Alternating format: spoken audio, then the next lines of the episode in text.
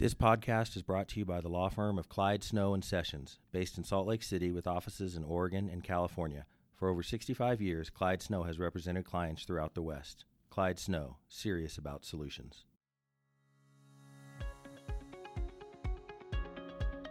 Hello, and welcome to Ripple Effect, podcast putting water into context. I'm Emily Lewis, your host, and I'm a water attorney here in Salt Lake City, Utah, practicing creative solutions to today's and tomorrow's water problems. Welcome to the conversation. Hello, and welcome to the 24th episode of Ripple Effect.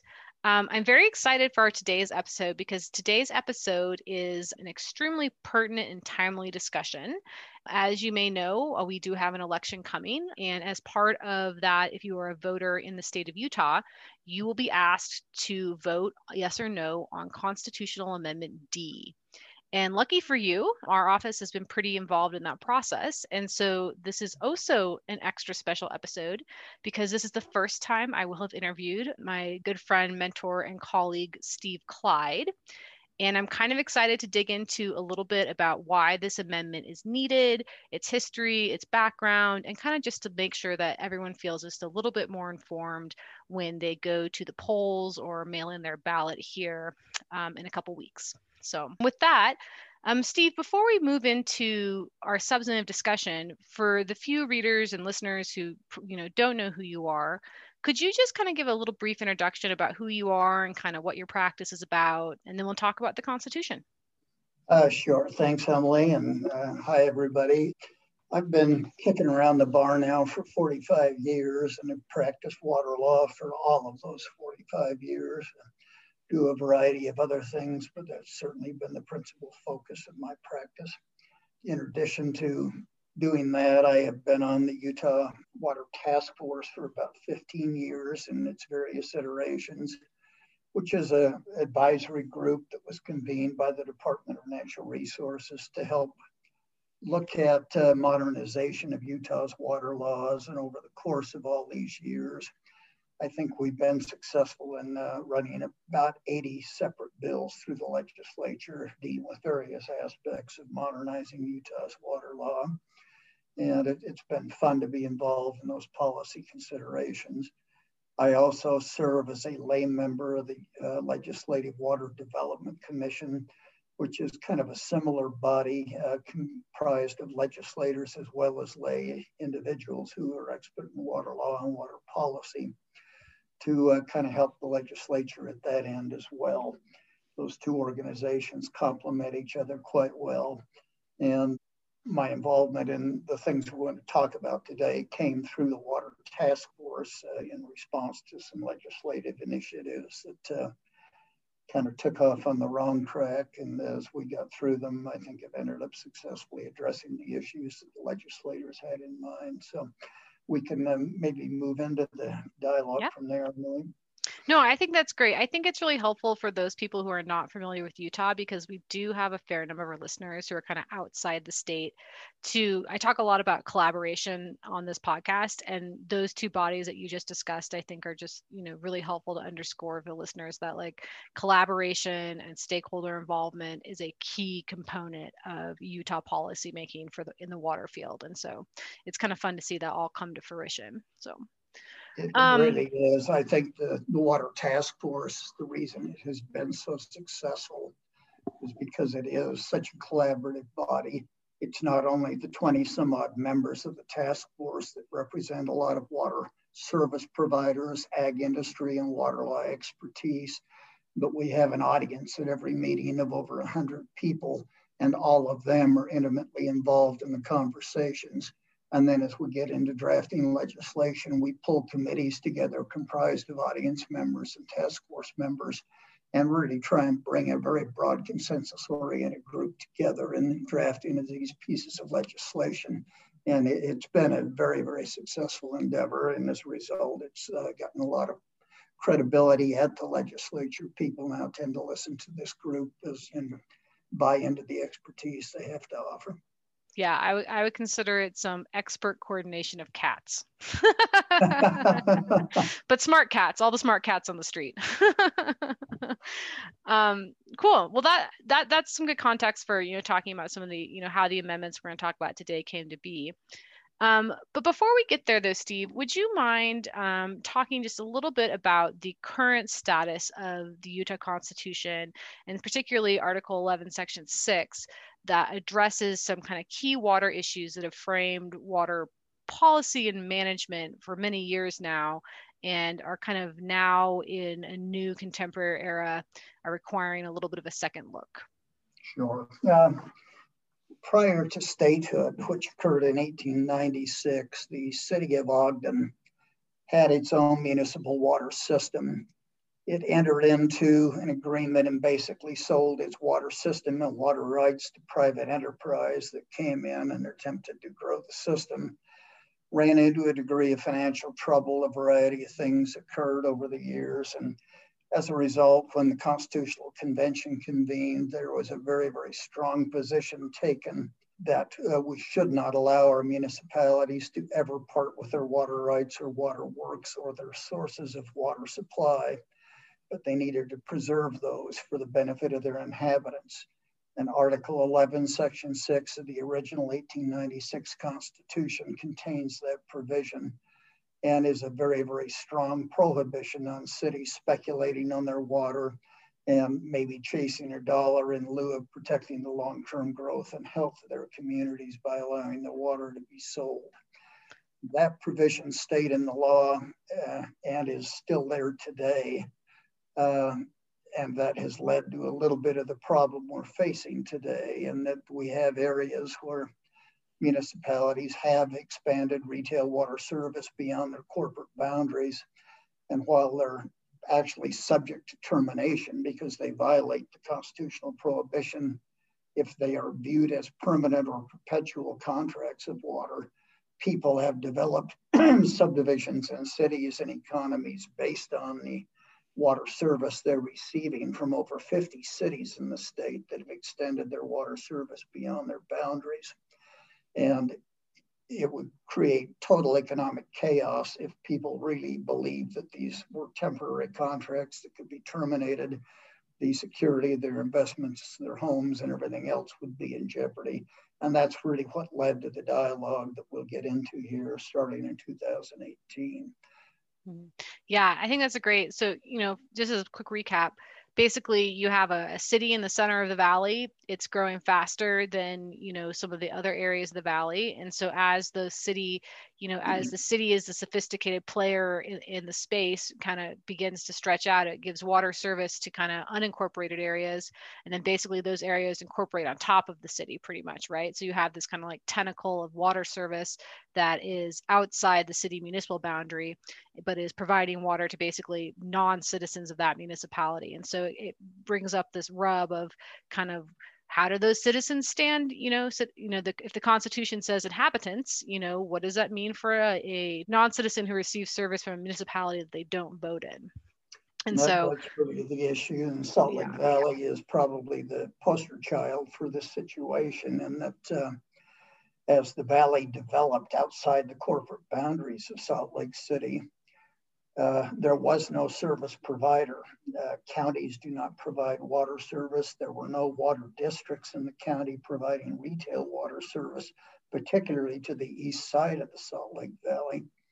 And Salt Lake City stepped into the void, actually built the infrastructure, has provided retail water service as part of its retail system to about 300,000 customers that are outside the corporate boundaries of the city but technically all of those people are on terminable water contracts. Mm-hmm. And uh, it's a situation that really is untenable and needed to be addressed. And, and that's what's led to the current discussion. Yeah, great. That's a great segue into kind of where we are today. So, so just so for the listeners, even though this this constitutional amendment D is on the ballot for the 2020 election, a lot of this activity really started several years ago. And so I'm just going to kind of basically for the group, um, you know, summarize kind of some of the the issues that came up in 2018 and kind of how we got to where we are in 2020. but basically, you know, as we as Steve has discussed, you know, the current constitution has certain prohibitions on it that are creating uncertainty um, amongst uh, these citizens who receive water outside a municipal boundary from a municipality. And so in 2018, there basically were three separate bills brought. And I'm really glad that Steve mentioned the executive water ta- or the Utah Water Task Force process before we started this conversation because I believe none of these bills went through the Utah Water Task Force process and kind of took everybody by surprise. But essentially in 2018 there was HB 124 which was brought by Representative Coleman, Kim Coleman, which is entitled Water Holdings and Transparency Amendments. And her big push was this kind of question of like disenfranchise- disenfranchisement. And so she was worried about these, you know, individuals receiving water from a municipal supplier who's not their own municipality and le- giving a venue for those people to vote on things like water rates or like bonding for infrastructure, et cetera. And so she kind of wanted to address this by having requiring the state engineer and municipalities to provide additional mapping to kind of figure out where their service area was. So that was kind of like one thread of the conversation in 2018. Um, another the conversation was House Joint Resolution 15, which was a proposal to amend the Utah Constitution. And that addressed a separate issue of Article 11, Section 6, which is basically the municipalities are unable to lease their water rights under a very uh, strict reading of the Constitution, and they cannot get out, can they cannot alienate any of their water works. And so this gets to the question that Steve was talking about, where you know water, you know, technically water is supposed to be for the citizens of a municipality. So if they're serving water outside their municipality, those are essentially lease arrangements. And there was this question of whether or not, you know, these lease arrangements could be pulled back and leave these non-citizen service recipients, you know, kind of in the lurch. And so HR HJR 15 was intending to kind of address that, where it removed the prohibition on municipalities from leasing water. And those are kind of the two main topics. In 2018, we also had a number of other issues come up. One of them was extraterritorial jurisdiction, which talks about um, the ability of municipalities to regulate lands outside their municipal their municipal boundary. And that was important, and we did make some amendments on that in 2019. But for our purposes, we're just going to talk about you know those two main themes in 2018. It was a fun time. 2018 was a fun time. Um, so basically, uh, the, those those two bills that um, HJ, uh, HB 124 and HJR 15 really spurred a lot of discussion in the water user community. Um, both were tabled in 2018 um, and did not get voted on in the 2018 session. And then essentially the, the solution was to create working groups to study these questions for basically like the spring, summer of 2018, and then come up with recommendations for 2019. And so, Steve, this is kind of where I wanted you to talk a little bit about your work because you kind of chaired the committee that ultimately came up with House Joint Resolution number one in 2019, which basically was is the meat of the constitutional amendment that's on the ballot today. So could you kind of walk us through what the group did and proposed to kind of address some of those concerns that were brought up in 2018? Uh, sure. And uh, uh, as Emily says, there was the House Joint Resolution 1 that was adopted by the legislature in 2019. And then in 2020, in the general session, we did a minor amendment to that again to fix the minor technical issues. So the current uh, resolution that is before the voters is House Joint Resolution number three that was passed unanimously by both houses of the legislature and uh, then put this on the ballot. But uh, new amendment uh, proposes a couple of different fixes. Um, Number one, it removed the prohibition altogether on cities uh, conveying their water works away. And the reason for that is one of economies of scale, that there is some utility in joining forces in major water treatment facilities and big distribution facilities that are a little less tied to individual water rights as they were in the past. And so uh, recognizing that is how modern infrastructure is working, that prohibition was proposed to be taken out of the constitutional provision altogether and allow cities the flexibility to manage their resources and work in tandem with others in larger districts to take advantage of these economies of scale. Mm-hmm. The other issue is dealing with uh, one was the um, service outside the corporate boundaries, and then one contract sur- surplus sales to areas that are not physically served by a municipality. And we'll go into those quickly here. Um, the, the first one was dealing with the Salt Lake City scenario where the city had built physical infrastructure to areas like Cottonwood Heights or Holladay or somewhere else where there was a population in need of water service and the city filled that void and build hard infrastructure to do that with. Steve, can that, I stop you just one second there yes. too? Because not only did they build it, but they bonded for it. And that is another Correct. component of this is who pays for the infrastructure and making sure that payment is equitable between users of the system. Yeah. And mm-hmm. because of the fact that there's been debt incurred and the revenues necessary to pay the bonded debt, the chances of these contracts ever being terminated were slim to none. But notwithstanding that, constitutional prohibition creates that uncertainty in the uh, potential, at least, for these uh, contracts to be terminated, which led to the problem. Um, the way we approached that in the constitutional amendment drafting group was to give cities authority by ordinance to designate a service area that could include both the areas within its own municipal boundaries and those areas outside its municipal boundaries where it had hard physical infrastructure in place and was providing retail water service. And then within that designated service area, the service is rendered on basically equal protection grounds so that those inside the city and outside the city are treated equally to the extent their circumstances are similar. Rates are to be set again by ordinance, which is a legislative act by the city that is uh, publicly noticed and people have opportunity to appear and be heard and state their concerns and their, their objections to the, the rates. And the goal there again was to create some equity and certainty that people outside the boundaries are not going to be treated differentially from those within the city.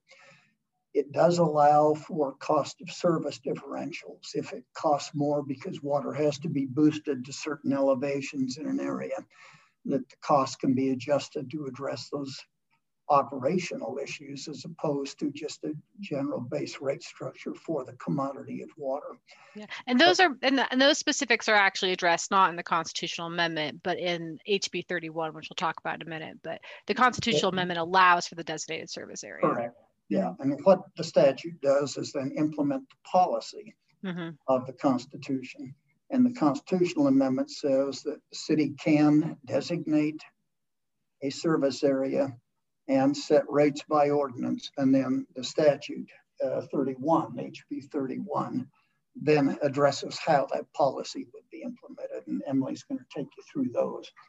The other thing the amendment did is address the scenarios such as providing water to, say, the Cottonwood Canyon ski resorts. Salt Lake City sells water to them on contract basis, but Salt Lake does not have hard infrastructure providing water service up the canyons. So instead, what it does is it has entered into surplus sales agreements over the years that enable the town of Alta and others to use Salt Lake City's water rights to supply the needs of their communities and the industries that are there. That has worked pretty well, but again, those surplus supply contracts because of the original constitutional prohibition of Article 11, Section 6, are subject to termination at any time that water is no longer surplus. Now, the drafting committee, working with the leagues of cities and towns and others, were not able to get rid of that constitutional prohibition on those kinds of surplus sales. They are still subject to termination what, what we did do was provide that those are subject to negotiated contracts that parties can uh, dictate the terms and conditions under which those contracts might be terminated in the future. But those are a little less secure, perhaps, than uh, service to, say, the, the areas in the county uh, where, and now municipalities that have grown up over the top of that, where Salt Lake City still provides the physical retail service. Yeah. I think that's a great summary, Steve. So, you know, just basically kind of like in, in really in a just brief summary, we are allowing people to dispose of waterworks so that gives us some flexibility in like co-management and um, you know redundant sources with you know local or um, neighboring municipalities or you know kind of joint efforts. We have basically cleared up the question of like inhabitant versus citizen and by doing a expanded designated service area and then everybody within that service area needs to be treated on basically like what was the term we ended up using? Equal protection? Equal equal footing? equal protection under the law huh? Yeah so we kind of wanted to make sure that those folks were treated the same even though they weren't the citizens you know it was citizens versus non-citizen but like they were still going to receive the same terms of service or water supply and then you talked about the uh, kind of the official authorization to do uh, contracts for surplus water sales. So basically, water that's uh, outside the need for the next 40 years. And those are negotiable and terminable. And so a little bit less secure, but at least there's some authorization about it and you know what you're getting into. Correct. Yeah. There's one other component of the Article 11, Section 6 that is has a carryover from the original constitutional provision and that is that cities are able to exchange water rights for water rights of equal value. Uh, in terms of equal value were, were never really expressed or defined by the Constitution. The amendment has changed that to say that yes, they can exchange water rights or water sources of equal utility or value to the city in terms of providing its municipal services but they can only be done through public entities. These are not just uh, loosey-goosey transfers in the marketplace. Yeah. And the extent they are transferring water works, those also are limited only to public water supply entities so that we're not dealing with public-private partnerships in Utah, which has been allowed in other areas of the country. But instead, it's forcing governmental entities to continue to work with each other. Yeah, and that's a good one to include there. I, for, I forgot about that exchange because because there is a big difference between equal value and equal utility because you know what it, just allows the municipalities to have a lot more flexibility in how they solve a problem. You know, like maybe we just need to exchange this treatment plan You give us X, Y, and Z, or you know, so that's great. Um, and so that was awesome, Steve. I think that's a really good summary of kind of what the constitutional amendment is. Um, I'll just kind of really quickly for, for, the listeners talk about what HB 31 did, which is pretty much what it did is it, it really just kind of built out what that designated service area concept looks like. And, you know, as Steve stated, you know, this designated service area needs to be set by ordinance. So, you know, there's an opportunity for public comment and a public hearing. And so, you know, you can decide whether or not, if you want to participate in that process, you can. Um, and basically, it, this is, uh, we did have a lot of questions about who would have to be subject to this, which I think is a, a, kind of a constant theme in water that came up a lot in the secondary metering conversations about like who does this need to apply to? Because there are a lot of municipalities of varying sizes across the state, and you know, with varying sizes, you have varying resources. And so we decided that this, with municipalities that had more than 500 retail customers, we, we had some additional requirements.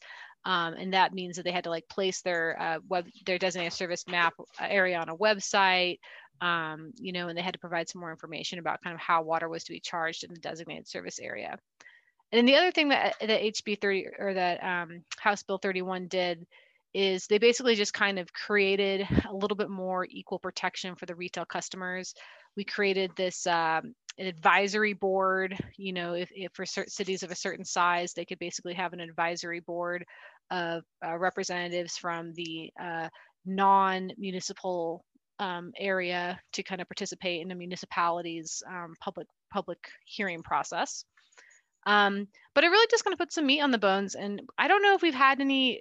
Um, this so this was passed in 2019 it, uh, HB 31 was it doesn't come effective until the amendment is passed in 2020. So this is not yet enacted, but it's passed. And so I don't think we've had anyone act- actually do a designated service area yet um, under the law. But hopefully, with the passage of the constitutional amendment, we will get there quickly. Mm-hmm. Yeah, that's an important point. The, the constitutional process to amend it is set by Constitution. It takes the approval of two thirds majority in both houses, then has to be approved by the majority of the voters at the next uh, general election. That put us into this 220 uh, election cycle.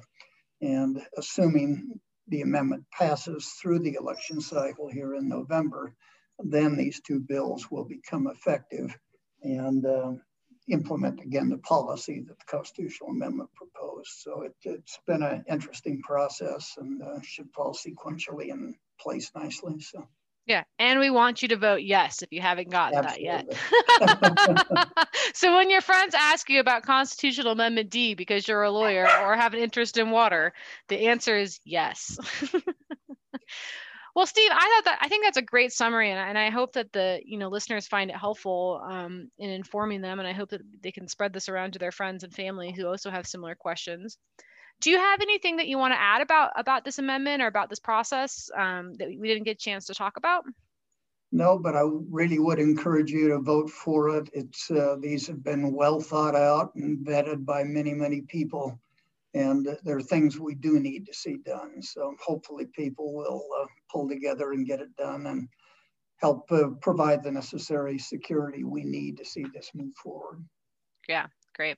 A rare moment of uh, bipartisan and communal positivity, if we can get yeah, this in done. this day and age, it doesn't come often. right. Great. Okay, Steve. Well, thank you so much for your time. And I'm sure I'll have you back on to discuss many of the meaty, thorny water issues we have here in the state and beyond. Love to do it. And thanks for the invitation.